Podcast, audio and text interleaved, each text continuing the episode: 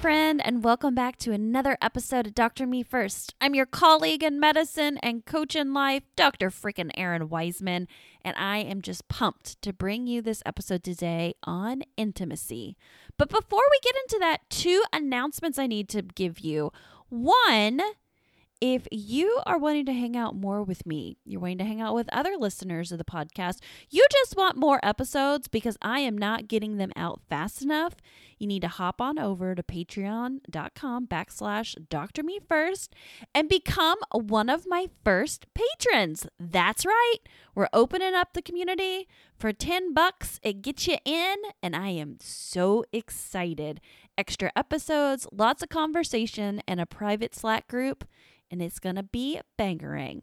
Second announcement it's time for Women in the Wild. So, if you're seeking an adventure, if you can get your butt to Indiana in May, you got a little bit of time. I think you need to come hang out with me. We got nine slots left, and I'm super excited that we are going fishing. That's right. Have you ever caught a fish? Have you ever skinned a fish? Have you ever cooked your fish over the fire? Well, this is going to be one of the skills that we learn with Women in the Wild, in addition to sleeping under the stars, some wonderful, badass yoga, and some personal coaching with me.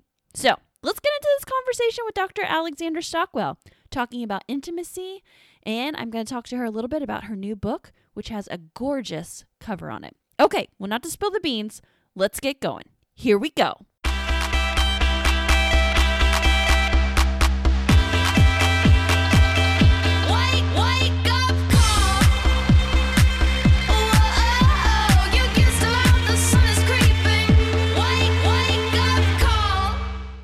Welcome to the podcast, Dr. Alexandra Stockwell. It is so great to have you here. Thank you. I'm excited to be here. All right. Well, tell me a little bit more about yourself. You're like an empty slate to me. I I honestly did not look you up ahead of time. I just wanted to get to know you right here and right now. Okay. Well, I get lots of different messages on LinkedIn, and yours is the first and so far only one that I've actually responded to, and it's led to an interaction. So this feels like I a lovely love it. win-win. Well, yes, good. I usually just like delete, delete, but it felt really good. So yes, I am a physician turned relationship and intimacy expert. I went to medical. Actually, I majored in college in math and philosophy, and I was thinking about what I want to do, and at the time, I'd never been sick. It's all different now, but I'd never really had family members who were sick, and so I actually became a phlebotomist, and I loved that um, because I I felt like I had real patient interactions because I had a needle in my hand. Anyway, then I went on to medical school and did residency training. So I had my holistic medical practice about seven or eight years I had three of my four children at that point. I'd paid off my med school loans. We were living in a nice house. I loved practicing medicine and I everything that I'd worked towards for a while. I thought I should have some sense of having arrived, some sense of fulfillment because everything that I'd been aiming for was in place personally and professionally. And I did not have that feeling at all it really was um, like a sense of I don't think I would have had the nerve to call it hollowness or emptiness. It was really at the level of a whisper. I didn't have some dramatic crisis, there was no problem, but I just didn't feel like I thought I would feel after having worked so hard and done everything it took to put things in place personally and professionally and that really caught my attention and i also at this time had the experience i really related to something on your website where not necessarily in how i spent my time but energetically in terms of where my mind was i prioritized my patients over my family and certainly my family over myself. And obviously i didn't have a time management issue because i was able to get so much done but I tried all kinds of things and I just couldn't get that right. And those two things combined, I just thought I can't continue the way I have been for another four decades. Like I'm going to end up, you know, depressed or totally burnt out. Mhm. And so I guess there's one more thing to say too, which is that my daughter turned nine around this time. And she is this joyful, radiant, just wonderful feminine creature at ease in her body and happy with her mind and her heart, and just this radiant, magnificent being. And I remember on her ninth birthday seeing that. And even though nobody knew, now I talk about it, but at the time nobody knew. But inside, I just freaked out because I was clear that that was not how I was on the inside. And I think it particularly touched me because when I was nine, my parents were getting divorced. I had different things going on. But most of all, I was like, she's going to be living with me another nine years. There's no way she's going to sustain all this joy in life if I feel the way that I feel. And I laughed. I was not clinically or otherwise depressed, but I just was not really alive. And so the all these things together combined and I um, dialed down my practice and I took a sabbatical, although inside I knew that I probably was never to go back to practicing the way I had. And I, for the first time, started doing things without some really clear agenda about my goals and where I was headed. And I did spiritual trainings and I danced and I went to the School of Womanly Arts in New York City. And I went on a whole journey, which seven years later, I ended up really to my surprise. I didn't anticipate doing this at all.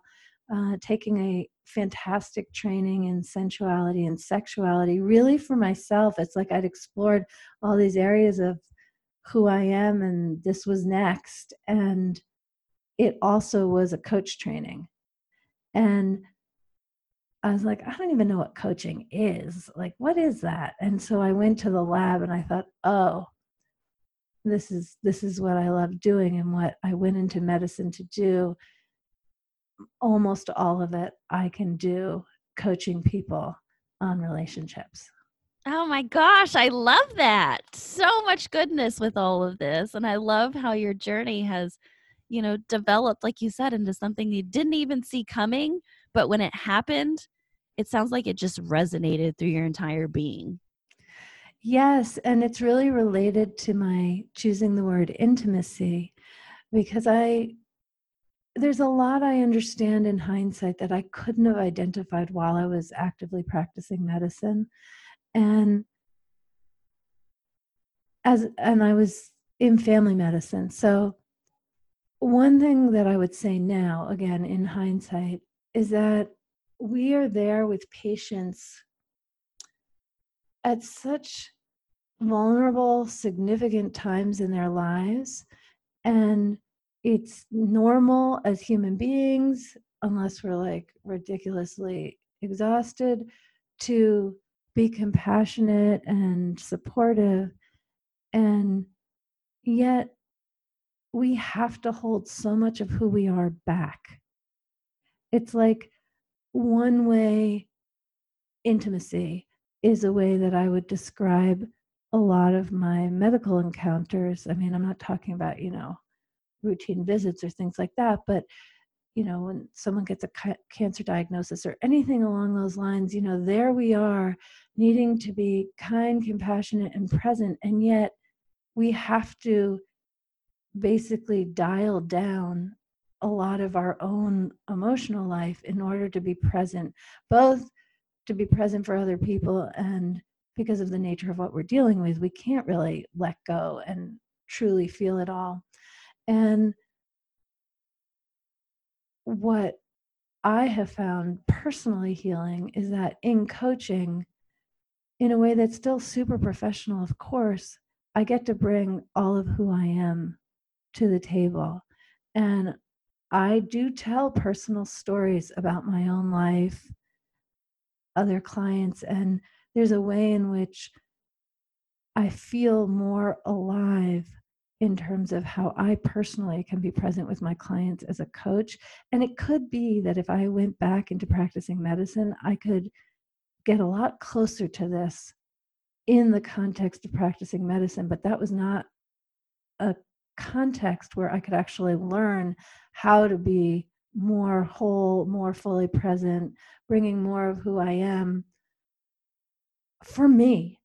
You know, it's it's it's very easy to be kind and present and compassion for compassionate for the patient, but then I'm walking around intentionally numbing myself out for a good portion of the day in order to do my job well.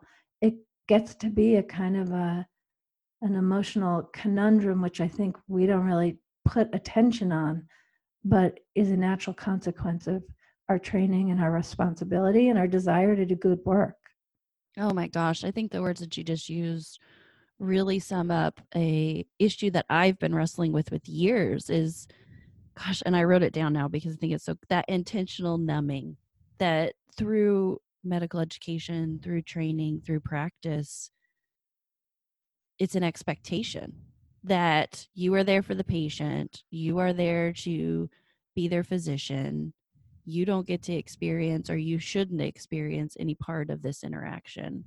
And I think for me, that was probably one of the deepest wounds that I had that I had to work through myself and continue to work through. A story that comes to mind is you're as you're exactly talking about this. So I now work with family medicine residents because I want them to be like, don't do it my way. Like, let's mm-hmm, do this in mm-hmm, a different way. Mm-hmm. And so I was talking with one of the first years recently after a really hard back to back office encounters. Said, I don't want to cry right now, Dr. Weisman. And I said, we're going to go into an exam room and that's exactly what you're going to do and i'm going to sit there with you and you're going to it's okay to feel this right now you don't have to hammer on like you're caught up now the nurse will tell tell your other patients you know it's let's go do this. And i know that was meaningful for me to be the attending to say no no no don't block this up. Don't put the gates up. Don't you know don't swallow back the tears. Like you can feel this and it's okay. And you know just being able to kind of be that it was kind of fun because i got to coach but yet you know i'm tending to that we have got to stop intentionally numbing like you said there's a time and a place like not in the middle of a trauma or in the middle of like a, a critical situation you know you got to be on your a game but afterwards we need to really work through and process that rather than shoving it away yeah and you're reminding me one of the exercises that I did early in this journey after I'd taken a sabbatical. When I first heard this exercise, I was like, that's so dumb. And maybe somebody listening will think that when I first say it, but it was actually one of the hardest things I've ever done. Mm, tell me about was, it. Okay. It's um like I can't remember now if it was three or four times a day, I set an alarm and just stopped and wrote down, I feel, fill in the blank, and that is a right way to feel. Mm. And when I did that, I mean, right, just to be clear, this is in the context of I was a well loved doctor, I caring mother, good marriage, like I was a totally functional woman. And when it came time to do that, I really had no idea how I felt. And so, like, I, when I first started, I would be like, I feel like it's time to do the dishes, or, you know, I feel like I need to finish charts. You know, like my feelings were actually my to do list. And I was like, those are not actually feelings. How do I feel? And it really was kind of like this maze that I didn't really know how to navigate to find what I think nowadays I'm 51 so this this process was probably 15 years ago not quite and nowadays we'd call this a kind of mindfulness practice, but mm-hmm. that wasn't really the term that was commonly used. But just to learn to sit quietly enough.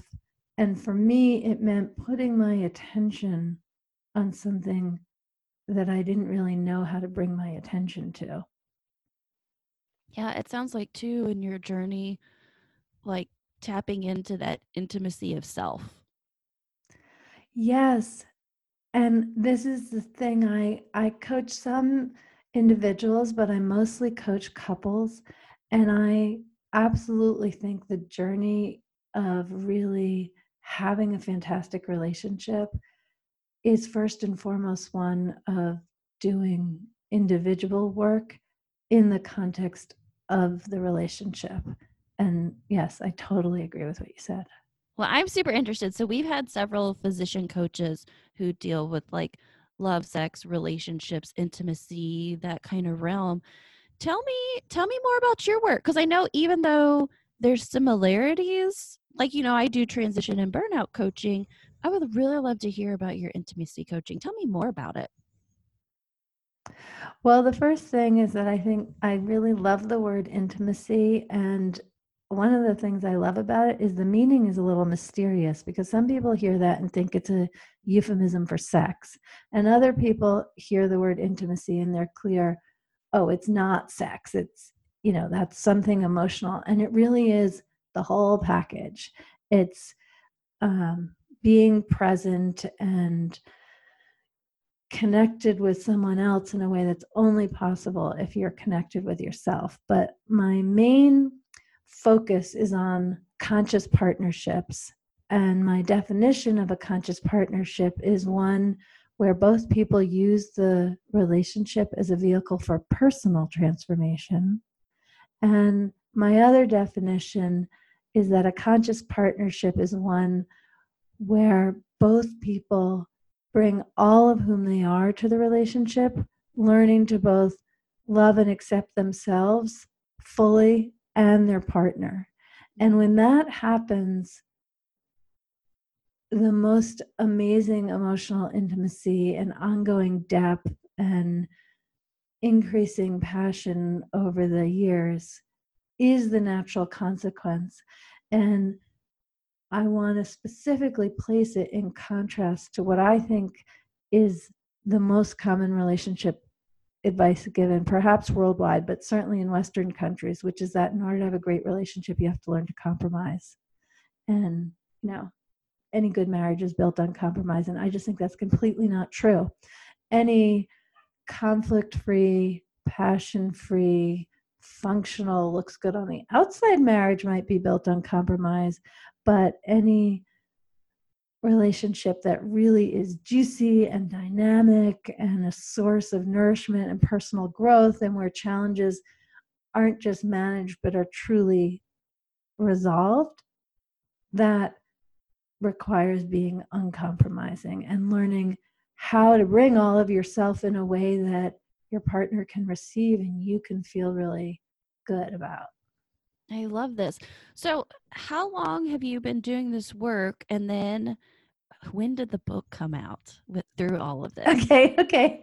Well, you know, I'm gonna let's see. I um, became a coach in 2013, and as I said earlier, I took this sensuality and sexuality training and became a coach, and I was with people who were young, some had degrees, some didn't, many were polyamorous. They were all kind of um not I guess no one was married maybe or not children. Anyway, people were living in fairly unconventional ways. And I didn't tell anyone that I was married. I've never married 24 years. And I definitely didn't tell anyone that I was a physician. And I just proceeded to learn with my peers being discreet about my life and my own values and one after another people would come up to me wanting to work on their relationships because my my coach training included more general coaching and what i'm saying is that while i went into it for myself early on it wasn't clear to me what my niche would be but people just kept coming for exactly what I had to offer, but I had never told them. I just found that so interesting that, you know, sure enough, they want to work on creating a long term relationship, not knowing why they were choosing me to do that work with. So we all communicate on this energetic level. It's amazing. So I've been coaching since 2013, and I've just recently written my book, Uncompromising Intimacy which details the six steps to creating a conscious partnership, which I'll, I'll name what they are. They sound very simple, but in practice, it's actually very complex and nuanced. So it's cultivate curiosity, embrace honesty, be kind, choose happiness, take responsibility, and seek growth. And I start with cultivate curiosity because I think the whole experience of feeling in love is just filled with curiosity. You just want to know, like, everything about your partner, past, present, future dreams. And then as life happens, we feel like, oh, you know, I know him, I know her, you know, and we'd stop asking questions. And I think one of the simplest things to bring more vitality into a relationship is to ask open ended questions and then sit and listen to whatever the response is. Mm-hmm. And to really hear it. Well, I'm really intrigued and I'm really interested in reading your book now, having talked to you and know uh-huh. all of your story and background with it. Where's the best place to buy this? It's available on Amazon, but an easy way to remember it is alexandrastockwell.com forward slash book. And it's available on Kindle and the print version. And I recorded the audio version, which honestly was one of the most challenging things I've done in my professional life. I thought it would take about three or four days, and it took a month because there is no numbing out in an audible recording with a really excellent sound engineer. Uh, so I used I referred to it as my recording studio therapy because there I really needed to be intentional because if I was the least bit numbed out in relation to my content, it diminished the message. So I'm very That's proud of the audible recording. So did the sound tech like was he like snapping at you like we're taking a break. You're numbing out. Well, he wouldn't snap at me, but he you know, there were some sentences or paragraphs where it took like 17 takes. It was ridiculous. But I'm really glad for the result. But he'd say, you're, you're too in your head. You're too in your head there. Or he'd say, pretend you're talking to a friend. Or that sounds like you're reading too much. So to really have something, it's content I know inside out. I read it, I wrote it. Like, it's so familiar. It's like telling someone, you know, how to, you know, any kind of advice that we give on a frequent basis, but to have it every word, every sentence really be ensouled as though I'm telling it the first time with my full attention. It was it was quite a journey to do that. Oh, it sounds good. Maybe instead I need to get the Audible then. well, well, Alexandra, thank you so much for coming on the podcast. Uh, you mentioned your website in your book. Is there any other places that people can connect with you if they're interested? Yeah, I'm on. Well, I do have a LinkedIn account. I'm not that active there, but I'm active on my uh, business page on Facebook, and I'm going to be ramping up my Instagram. Love it. I love relationship. Instagram. It's fun. Yeah, it's a little counterintuitive still, but I'm gonna master it. And uh, my handle there is the relationship catalyst. Perfect. I will get all of that in the show notes. And I am just so glad that I came across you on LinkedIn. And I'm also so glad that you read my message and decided it sounded all right. I wasn't scamming you. That's right. It had just the amount of authenticity. Maybe it's the result of all of the work that you do, you know, with being present and honoring how things really feel because it came through and caught my attention. So I didn't just press delete. Well, thank you so much. I'm so excited to call you colleague and friend. Thanks again for coming on the podcast. Thank you, Errin.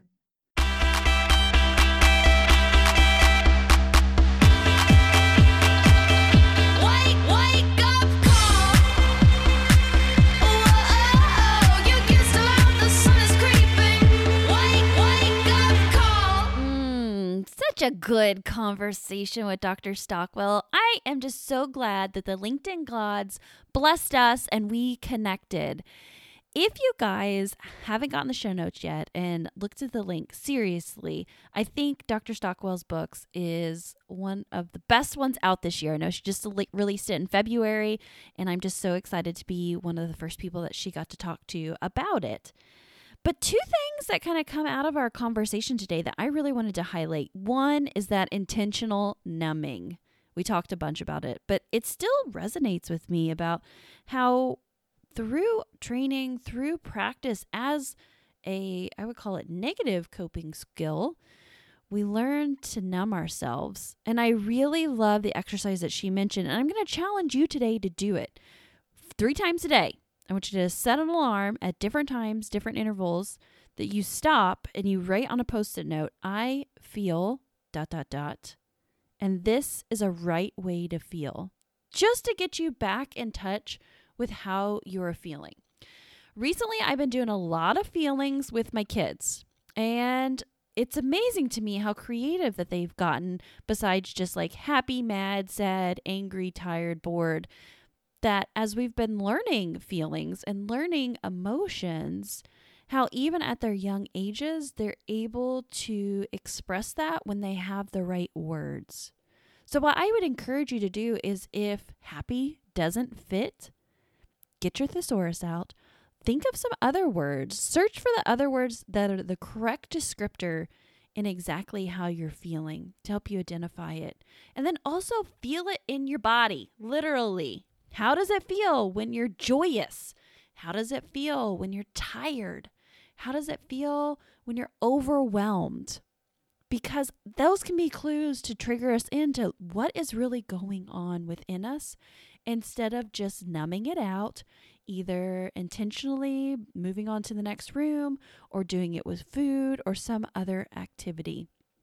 Because if we can become really aware, move from unawareness into awareness of what is really going on, you can get to the root cause of it a whole of a hell of a lot faster than if we try to like cover it up, pile things on top of it, duct tape fix it, and just glance over into the next thing. So try it out and let me know how it goes. And maybe if you're a patron, let me know how it goes in the Slack group. I'd love to hear about that. And I'll be starting threads on these different episodes in our new Dr. Me First Slack group from the Patreon so that we can talk more in depth about it in one on one. So join me in there. And of course, I'd always love to hear from any and all of you. And I'm especially so glad that we're going to be meeting on a regular basis from the Patreon group. So check it out. It's in the show notes. Check out Women in the Wild. Check out Dr. Alexandra's new book. And just remember, as always, your life, your calling, your pulse friggin' matters. Bye.